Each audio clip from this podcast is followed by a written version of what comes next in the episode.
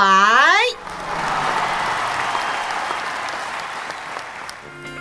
十八岁女生的温柔，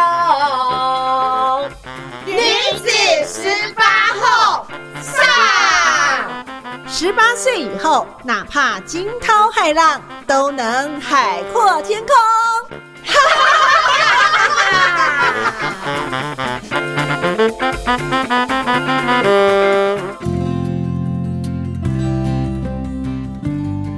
欢迎你收听中女好会讲女子十八后 Podcast 节目。今天我们的节目邀请到这位呢，大家都一直这个敲碗哦，希望他能够赶快来这个接受访问，但是呢，这个也要有这个时间哦，还有呢，刚好呢他有空喽。那特别来邀请，这是我们七十九集啊、呃，这个一九九零年毕业，四十四级联华生技股份有限公司的董事长兼总经理，大家都很熟悉的碧碧沈碧兰。Hello， 碧碧你好。嗨，兄弟。妹好，然后各位、欸、学姐学妹大家好。耶、yes, 欸，碧碧你就是很像那个这个我们中女好会讲的这个三个创办人这个口中这个事业有成，然后呢，但是呢，常常这个、呃、休闲娱乐的时候呢，不经意就显露出你那可爱、天真、浪漫的个性的、嗯、性格，这样子。那个童心还在里面，这样子。对对对，非常非常的可爱活泼哈、嗯。那碧碧跟我们介绍一下啦，因为很多人认识你，可是很还有更多人是不认识你的。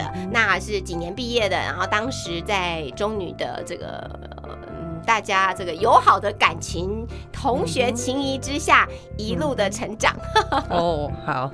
诶、欸，我是七九七九年毕业的啦。嗯、那呃，其实坦白讲，我我在大我我大一的时候是有留校察看一年，哦，所以我我有这个荣幸，就是多了一一个学年的这个同学。Uh-huh, uh-huh. 那呃，很幸运的呢，也跟那个嘉靖啊、小荣啊、甜甜他们这几个这三个创办人，好会讲的创办人呢，成为同班同学这样子。是是是。那呃，三年呢，就是就是跟这这几个这些同学呢，很快乐的度过这三年。对。所以尽管呢，这个高一的时候。多了一年，但是呢、嗯，你觉得交到了这一群好朋友，一直到现在，你看三十多年的情谊、嗯，对不对？对，在生命的历程当中，嗯、还有在很多职涯的这个发展的过程里面，嗯呃、大家都彼此扶持，这样子。对，真的真的，我们这班真的是还感情还蛮好的，蛮、嗯、特别的。所以当时不论是高一的时候的这个。嗯嗯嗯全部在一起，或是高二、高三有分这个自然。后来分班了，我们反而因为这样子可以多认识三年十六班其他班级的同学。哦、原来如此，都已经分不清楚谁是是不是同学了。一般好朋友变两班好朋友，反正同届了啊！对对对。嗯、OK， 那呃 ，B B 这样大家很熟知的是，因为在、嗯、呃。我们的这个中女好会讲的创办不久之后呢，哎，大家就这个发现就是有这个疫情嘛，然后呢就发现哇塞，你的公司这么的厉害，这么的强，那才让人家觉得哇，这真的是很不简单哈、哦。那呃这一段我们会稍后来说。那在中女念书的这一段期间，呃，除了交到好朋友。这个在那时候念书的心情，还有呢，在社团的生活是怎么样呢？哦，欸、呃，可以先聊聊，就是呃，我怎么进来女中这个这这这几年，我觉得我的学习。呃的过程，因为我我是太平的人嘛，太平太平区，那其实当时太平算是乡下。对。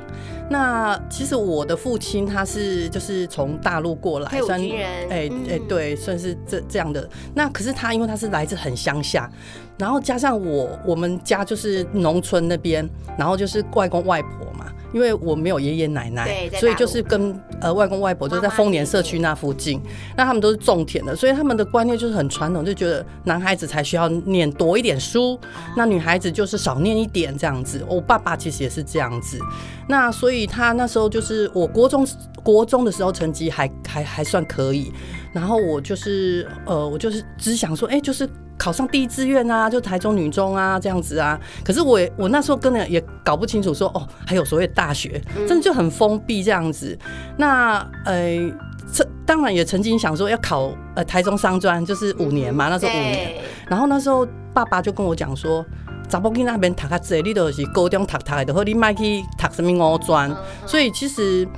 我反正我的第一志愿就是就是要就是要女中或者是台中商专嘛。那爸爸这样讲，我就是就是只能考台中女中这样子啊。考上他们乡下也会觉得，哎、欸，好像很荣耀，对，很荣耀归很荣耀，可是就是其实你进了高中以后，你会有点。其实有点影响我，会那种心智就觉得说啊，反正家里的人也不希望我多念书，所以有点啊，反正考上了嘛，就考上第一志愿，我也不知道有什么大学，所以所以所以我第一年其实是有点失智，然后有点不是对，应该是说有点像是脱缰的野马，或者说不太了解这个学习要继续怎么做。对，然后就想说，哎、欸，就反正就考上啦、啊，不是就是这三年这样子，然后没有那么那么那么努力啦，所以说实在有点真的就像你讲的脱缰野马，哎、欸，反正。就是就是，反正学业就是到这这这样的阶段啊，所以就就这样子度过第一年，然后第第就觉得哎、欸，这样下去不行啊，那那有点稍微发奋一下，可是有压力。哎，遇到了小静这一群这么这么活泼的呢，更疯狂的，比你还疯狂。对，那当这是这是借口啦，因为人家他们，你看他们也是这么成绩这么好嘛，对不对？所以其实这这几这三年下来，其实我觉得，呃，当然就是跟着学校的步骤这样在准备，但是也对于大学好像也没有太多的的那种憧憬。当时也是因为就外外外婆也是觉得说，啊，你没读这都是啊，除了到三工这样子。那妈妈当然是会鼓励，她还是觉得说啊，你你得你得做你读这样子，对，能念就继续念上去。对，对啊，因为我们家又做小生意，所以其实都要帮忙。那妈妈就是觉得说啊，你就是尽尽力去念。所以我觉得我就是觉得说啊，如果真的有机会，大家就是能家里条件可以能念，就是让他多念啊。那还是高中还有大学还是蛮基础的一个学学门学科这样子。嗯嗯嗯、对。那当时念书的时候最害怕什么科目啊？或者说最哪一些觉得、哦、哇，真是你问对了。这个 Mission Impossible 的科目、哦哦、就是三民主义跟历史、哦哦、要要死背硬记的科目。对，而且你就是啊，我就想，我每次都想，哎、欸，如果当时的历史有像什么《芈月传》啊，哦、公平，我可能就不会那么差，因为真的看了那些剧，我就比较能够融会，就有兴趣啊，自己会去 Google 查一下那个时代的，然后就不会用死记的嘛。那我、就是、你还是念你你还是你是不是后来还是念自然组啊，还是念社會組？没有，我是念社会组、哦，因为这个也是很好笑，因为其实我很喜欢数学，嗯、我数学也比较好，就是逻辑性的思那种思考的我比较喜欢。那我不能选社。生物，因为我看到很多昆虫，我很害怕。那我就想说，哎、欸，商，哎、欸，数学是不是等于商？其实错的。可是那时候一路就以为数学等于商，就数字，所以就一直往商。所以我后来念企管，很早就立志就是企业管理，也还不错。但是逻辑思维跟呃、這個、还是有帮助啦， 对, 對, 對, 对现在的事业还是有帮助，嗯、还蛮能学以致用的。是, 是啊，是是。所以尽管有害怕的科目，但是你还是觉得这个、嗯、按照你喜欢的，对同学们的鼓励这样。记得你那时候参加什么社团吗？完全忘记了，反正都在玩就对了。哎，对，好像有有下课去打桌球，然后还有什么？哎哎，有学过古筝，很很难想象古筝这样子，好特别、哦。可是也没有学得很彻底，对啊，很特别，就是好像跟我的形象不太一样。我还留个长发就很像了。哇，原来有弹过古筝的这个。那其他社团我真的不太记得，没有什么印很很大的印象哎、欸嗯。所以高中的回忆，其实因为这一群好朋友的关系。所以你觉得基本上是一个开心的这个蓝色调这样子，这个可能是红色的这个热情奔放的高中生涯，对不对？所以维系到这个情感这么好这样子。那后来大学念了企管之后到呃毕业，那呃家人也是呃能够支援，也相信是能够支援，但是你可能觉得就是毕业了，可能就必须要在职场上面来准备了，对吧？没错没错。那工作的呃。路程，然后到最后自己创业，嗯、或者是说，呃，嗯、是呃家族里面就是夫家这边的这个事业，你也这个非常的积极，这样、嗯、对。呃，我我我那时候刚开始就是在印刷设计公司嘛，那我觉得这个历程其实对于我后面的所有产业其实也是有帮助，因为所有产业其实都要包装，所以我对这一块就是比别人特别呃熟悉这样子。那其实后来也是有跟家族做一些小事业啦，包括就是开一些餐馆，这个小静他们应该知道哦，还开过餐厅啊、呃、对，那时候在延吉街，其实呃像秦汉啊他们很多艺人都来吃过，所以生意也是蛮好的。那也其实那时候也是因为自己自我自己跟大哥就是很喜欢烹饪、嗯、那但是我就管外场，那管内场这样子，然后呃后来我就我就对，因为联华生计的关系，所以我就让哥哥自己去经营这样子。嗯嗯嗯、啊，现在餐厅还在吗？家族这边的？他就是到到那个别的地方去，哦、对，一样做吃的，嗯、对，一样做吃的。所以后来到联华生计这边，就是应该也是从基础做起吧。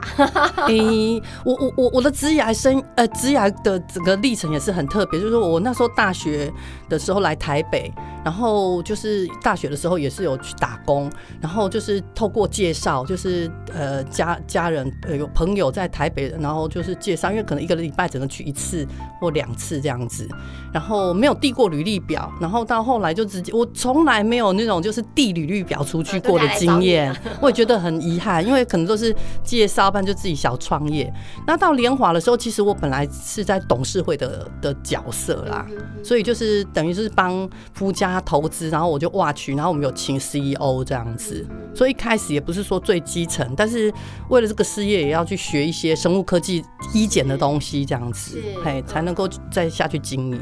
对，那呃，在疫情的这段期间，其实就、嗯、呃各种的这个、嗯、事迹啦或什么的，后来才了解到，哇，这个联华生技、嗯、呃在做国内甚至很多这个外销啦，真的就这些各种的事迹哦、喔嗯，大家会想到底事迹是什么？可以简单帮大家介绍一下吗？好啊，好，其实检验试剂它就是医疗器材的一种，但是检验试剂其实包含的范围很广、嗯，但是我们联华生技比较着重不是 lab 在使用的那种。呃，机器设备的部分，我们是属于快筛。哦、oh, okay. 哦，就试纸条，对。那所以我的技术平台就是属于快筛这种这种技术平台。那最早最成熟的，呃，做这种快筛就是验孕试剂开始。哎、欸，这个大概二十年前。哦、嗯，不止，这个差不多五十年了。呃、哦，对，而且而且据说那时候在呃圣地亚哥那边，其实是华人先发明的。Oh.了解了解，因为我们怀孕的时候大概也就是十七八年前，嗯、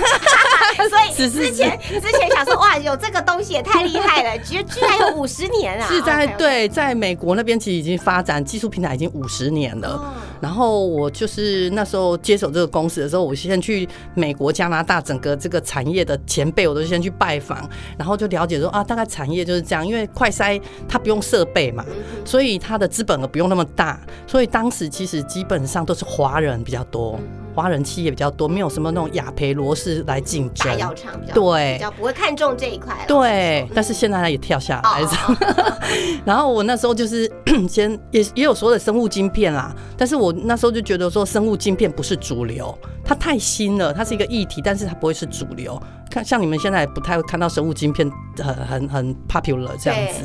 那所以我那时候是先从验孕试剂，然后其实它还衍生就是呃毒品快筛。哦。好、哦，就筛筛检有没有吸毒这一块，这台湾有有在运用吗？毒品快有，其实就是军方、警方、学校用的还蛮多的、嗯。我们在国内也算是呃前两大、嗯，就是供应这个快筛的公司。嗯 嗯, 嗯那在出口这一块也很、呃、量也很多吗？嗯、其实国外的需求量当然很多，嗯、但是因为呃坦白讲，这个快筛因为华人做的蛮多，所以在当时中国大陆那边海归海归的人员蛮多，他们也在那边创立这种快筛工厂，所以你也知道大陆当时就请全力抗体，甚至都不用钱，就是学校提供，他们成本比较低，所以他们在外外销上其实价格有点拼不过去。那你在国际间要跟他竞争的话，你一定要有一个很特别的产品。可是医疗器材其实你要开发一个新的新的呃医疗器材不是那么容易。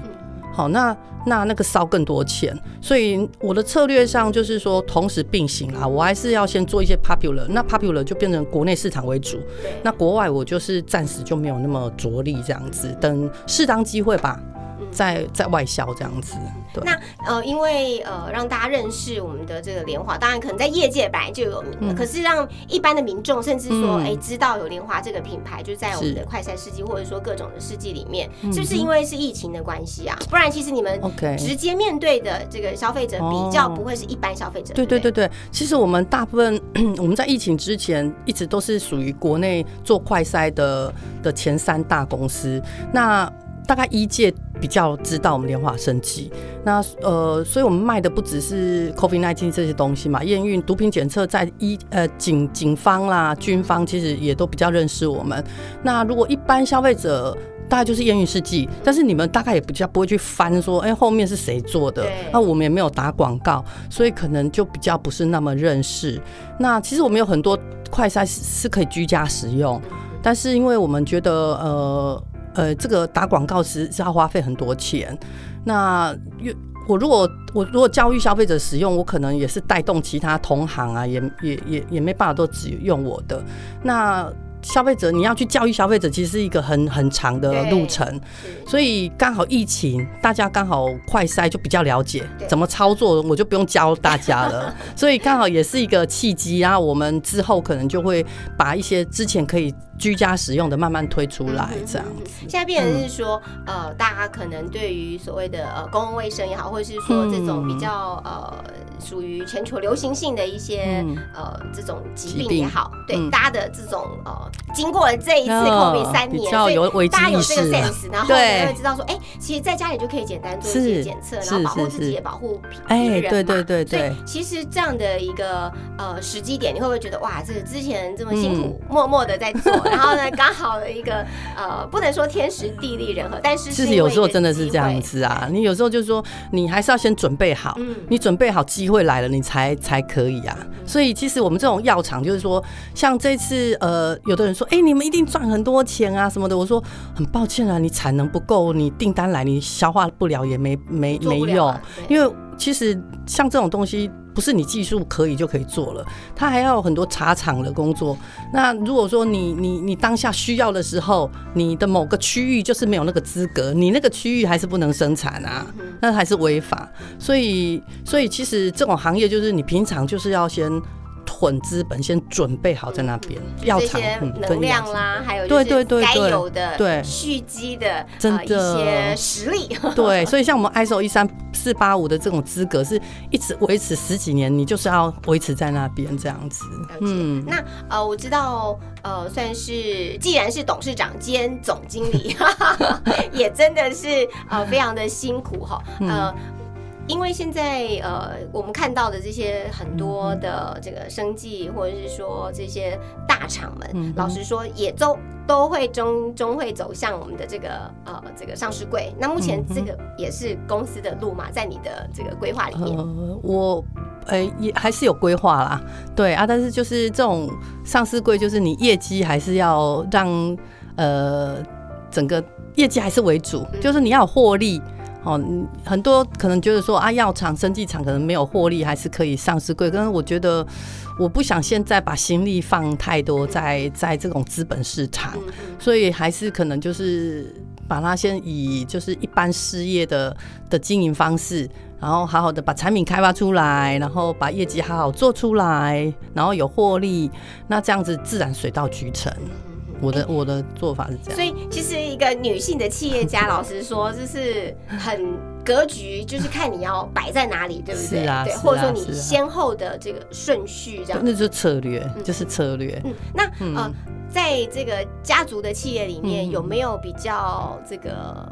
要吐苦水的地方或者是说、哦這個、可能吐你看你一个前面在那边冲冲冲然后那個以一挡百这样子、哦、会啊，因为我觉得那时候接这个事业，因为我的夫家他们都是公务人员嘛，所以他们也不太好去碰企业这一块，因为要避险。那我进来以后就是完全也没有人去跟我交接什么，然后我又要去重整它，然后我觉得最艰难的大概就是呃，你要组团队，因为大部分的人创业都是我先可能以前在工作，那我们有认识一些朋友，然后啊我们一起来合伙做生意啊或什么，可是我当下是呃不但没有团队，我变成我还要去把旧的团队做一些整顿调整，对，那你做整顿就有所谓的资遣，然后这些都要花钱，哦，然后当然资金是一个很大的问题，尤其你在那个节骨眼，人家看你这样子，谁敢投资啊？所以你就是自己就要或或或亲呃亲朋好友，就是先支持你这样子。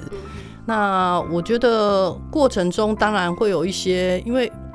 呃一些人事问题，我相信只要有经营过公司，或者是说你身为主管，你一定有面临很多人事问题，这个这个大概是最最最最难的哦。技术是一个，但是就是人事的问题就是很很很难去巧，然后你会觉得说哇，那怎么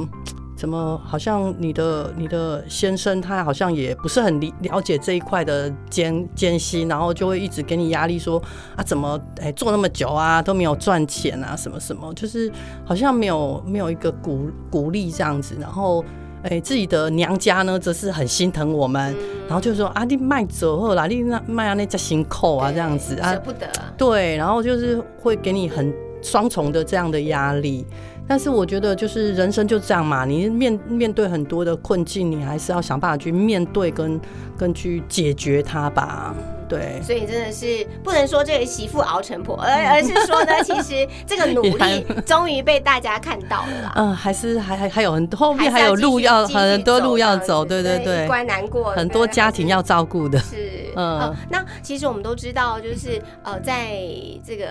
不论是这个女性创业家的角色，或者呢是这个完美人妻的角色，或者呢是这个辛苦的这个妈妈的这个角色、哦、怎么样在不论是职场的创业，或者说在家庭可以兼顾吗？你觉得有没有困难？呃，难度当然有啦齁，那我就是尽量要把它做好、嗯、尤其我这个人就是很重视那个孩子的这个这个成长、嗯、那我大概认识我的同学都知道，其实我我就是那种，你看我好像在外面好像就是这样做事业，其实我是一个可以很居家型的，而且我对于这种居家做家事其实是非常喜欢嘛，对，其实蛮喜欢的所以像我这么忙碌，我我我假日我觉得做家事是一个抒压，对对对，煮东西也是一个抒压这样子。那我觉得我还是会我我我是有请外佣啦，因为没有办法，我就觉得说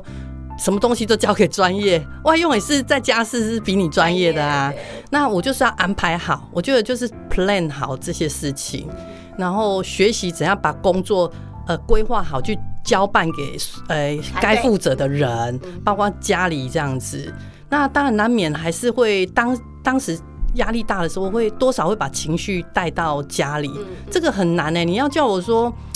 哎，回到家是一个很温柔，然后你又叫我，其实到公司又要有威严感，因为之前其实我就是，我觉得我早期就是太过于妇人之仁，呃、太柔弱了。那其实有时候真的你还是要有你的威严性啊，不然就很也也也很难。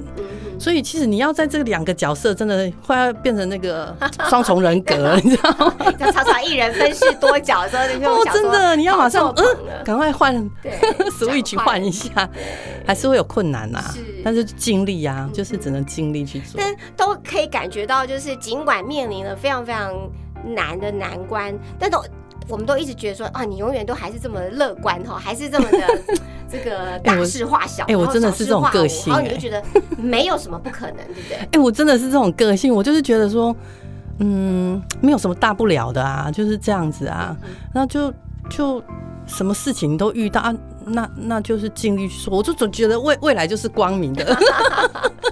真的是这样，我我就是那种正向，永远的永远的乐天派的，乐天派，对，乐天派。欢迎你收听《中女好会长女子十八后》Podcast 节目，我是主持人秀妹。今天我们邀请七十九集，啊、呃，也是一九九零年毕业第四十四届联华生技股份有限公司的董事长兼总经理沈碧蘭，啊、呃，大家都叫她碧碧哦。那呃，这个熟悉她的我们的这个中女呃三十的这些好朋友们呢，其实都还蛮了解的。那碧碧她呃今天特别也是从这个台南啊、呃、来到我们的这个录音室哈、哦，尽管哦这个今天是这个下着雨哈、哦，但是她呢其实这个很认真很努力的是自己开车这样子，然后我就想说哇，一个台湾的这个女性的创业家，那也是呃在。呃，这个高中的时候呢，跟我们一样，这个在这个中女的这一块环境里面，这一片这个校园里面一起来长大，然后过程当中，他有非常非常多支持你的同学啦、同学朋友啦，是不是让你可以在一路的过程里面走到现在？然后你当你知道有这个中女好会讲这个平台的时候，你就是义无反顾的加入，还是是因为被我们的创办人陷害？因为当时其实呃也觉得说哇，我觉得我的同学怎么这么的有理念，然后这么的热心。那我觉得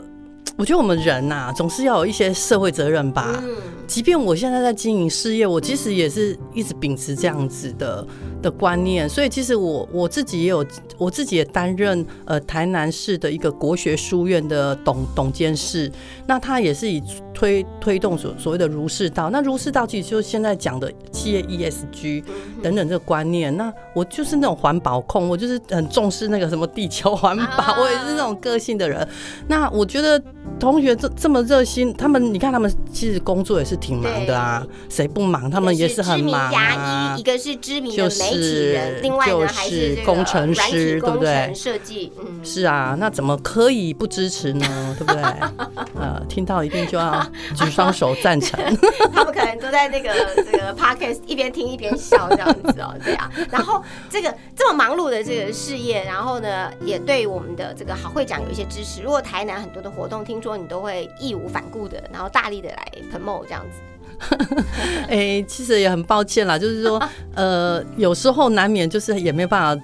做得很周全，因为真的，我现在公司还是在成长，但还没有到很稳定的过程，所以，所以就是也有劳各位学姐学妹，如果说真的能够大家有钱出钱，有力出力，然后尽量我们把这个好不容易弄这个平台，然后也很好，现在又成呃正式成成为一个一个协会，对，发展协会，我觉得很棒。那所以我们就是大家能够尽力的，因为生活不会，人生不是只有自己嘛，不是只有自己的家庭，一定是。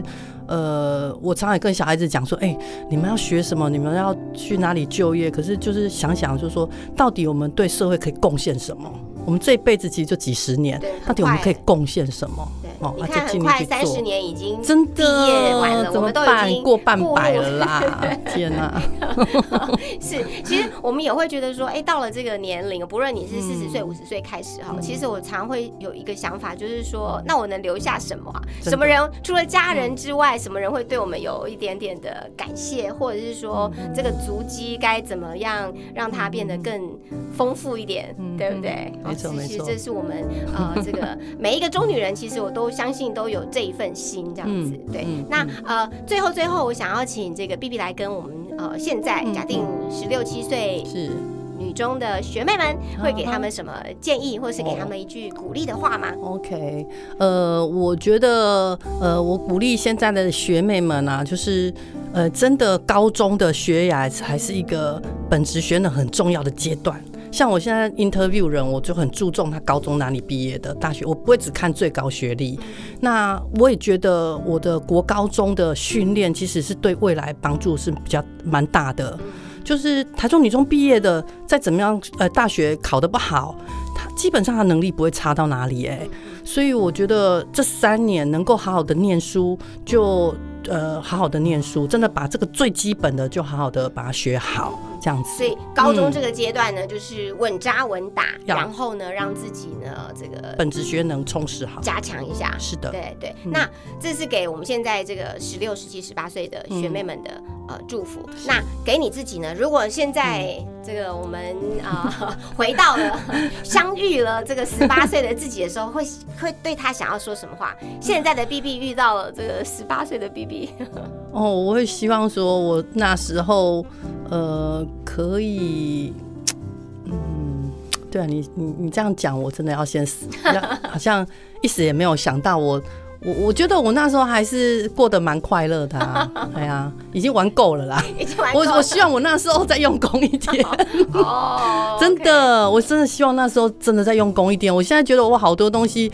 好想学哦，学不完。我那时候应该再用功一点。哇，所以我们也看到这个成功的企业家的特质哦。一方面，我们就看到 B B 他觉得自己的东西可能还不够，还要再学，嗯、对不对？所以你对自己还是有很不一样的要求啦。至少在学问上面，或者是有一些专业上面，你希望可能九十分了，你可能还希望是更好，九十五、一百分、嗯。那另外呢，还是这个维持一个非常乐观、正面的这种。呃，遇到问题都觉得一定可以解决，态度 对, 对, 对。那既然是这个大老板之一啦，哈，那那因为你很客气，刚刚有提到，我突然觉得我想要了解一下，对于现在的这个年轻人，如果他们刚入职场，你你以你是一个老板，你怎么样来看，或者说你怎么样来挑选呃这个来面试的人的时候，希望他们具备哪些特质？哦。好，呃，有有时候讲这个，我都想说，年轻人可能觉得，哎、欸，你你可能是，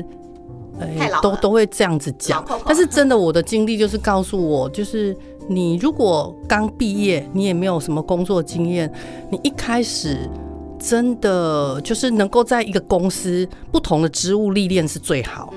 然后一家公司，除非他你刚进去要选选好嘛，一进去不要太早就换来换去。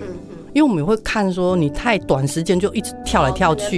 可能是你自己的问题吧。对，因为因为其实如果你不喜欢那个职务，你其实可以跟内部的人讲说，我想要再换去别的职务看看。你其实是可以呃试着在一个公司里面不同职务都去训练一下，因为不要只专注某个职务而已。因为像我们都是之前就是真的是很多职务我们都run过，那很多事情就比较串得起来。对，所以你可能会 了,、嗯、了解的面向比较广一点，对不对？不会只是局限的一小部分，绝对不会让你吃亏啦。因为你出去上课你都要花钱的，那你一开始怎么不把这个当成你在上课？嗯，就是可能一个公司有好几种职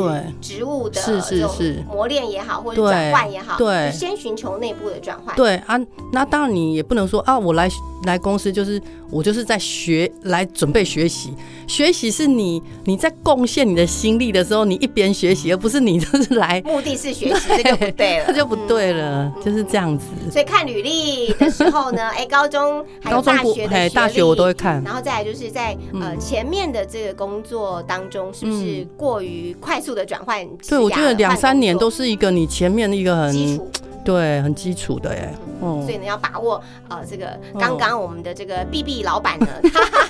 他, 他的他的提醒哦。嗯、OK， 那最后呢，我们要呃让 B B 呢送给大家一个这个健康的祝福，好不好？因为因为你的事迹都是这个在测各种状况，我、嗯嗯嗯哦、预防医学，对我很重视预防医学。所以预防医学，你觉得就以一个、嗯、哼哼一般人他该怎么样的注意，然后呢、哦、就是可以让我们的生活品质更好。OK， 呃，吃东西很重要。嗯、吃东西人家说病从口入嘛、哦、所以 你, 你吃东西的选择你大概要对食物要有 一, 有一些营养学的概念、okay. 我自己可能以前就 很, 很有兴趣这部分，所以我自己会注意这个部分，那绝对是有影响有帮助的。然后预防医学是我一直推动的理念，做我做快筛其实也是，还有现在、呃、有一个新事业是做保健食品，其实我是在推预防医学，因为绝对预防重于治疗。然后你不要鸵鸟心态，就是有的人就觉得哎、欸、我我检查我可能会知道、哦、就是觉得很难面对，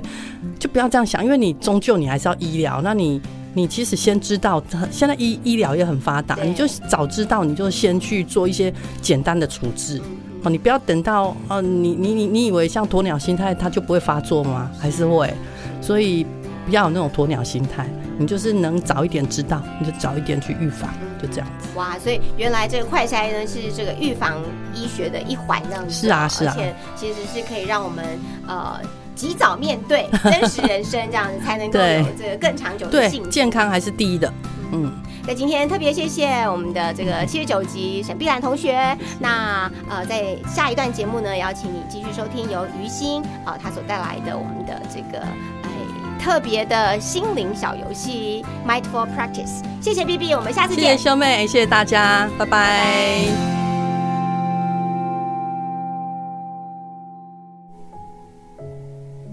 各位女子十八后的听众朋友们，又来到了琉璃心 mindfulness 的时间。今天要来介绍 mindful walking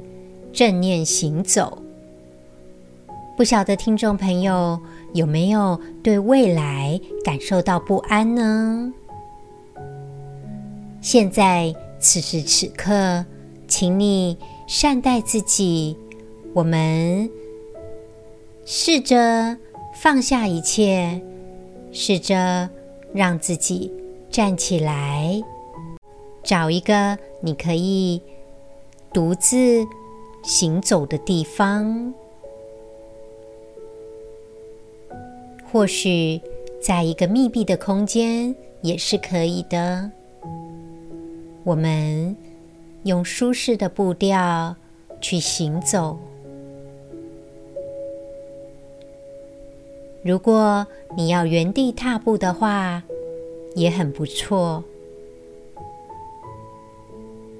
试着我们放松，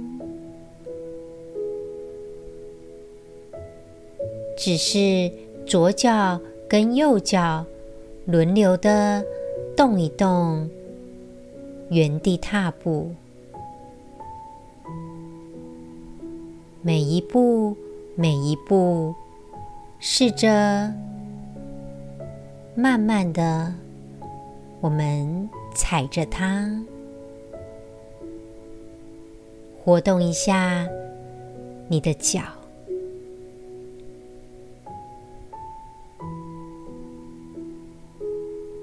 现在试着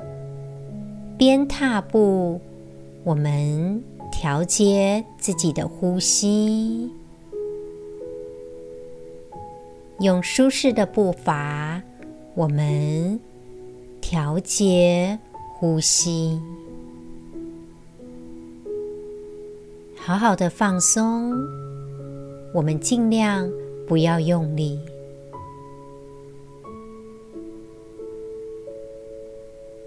试着缓慢的呼吸，吸气的时候，拥抱着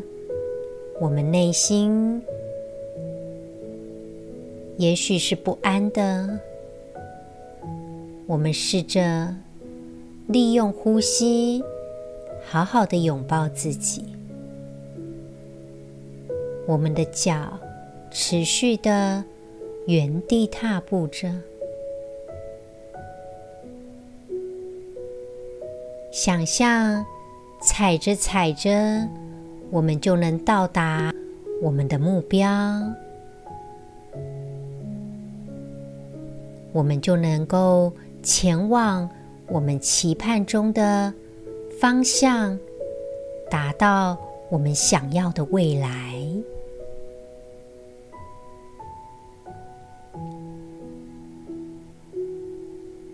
此时此刻，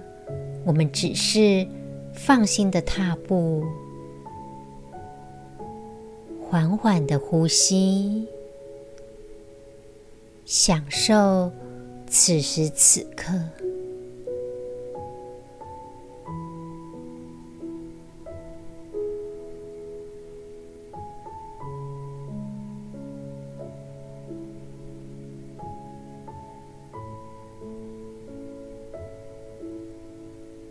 亲爱的听众朋友，